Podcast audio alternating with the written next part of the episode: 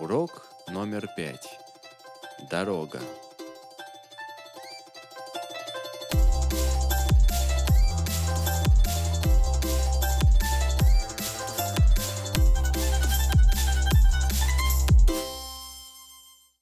Здравствуйте. Вы не подскажете, где находится ближайшая аптека? Идите прямо, а затем поверните налево. Спасибо. Извините, как пройти в Центральный парк? Вам нужно пройти по этой улице до конца и свернуть направо.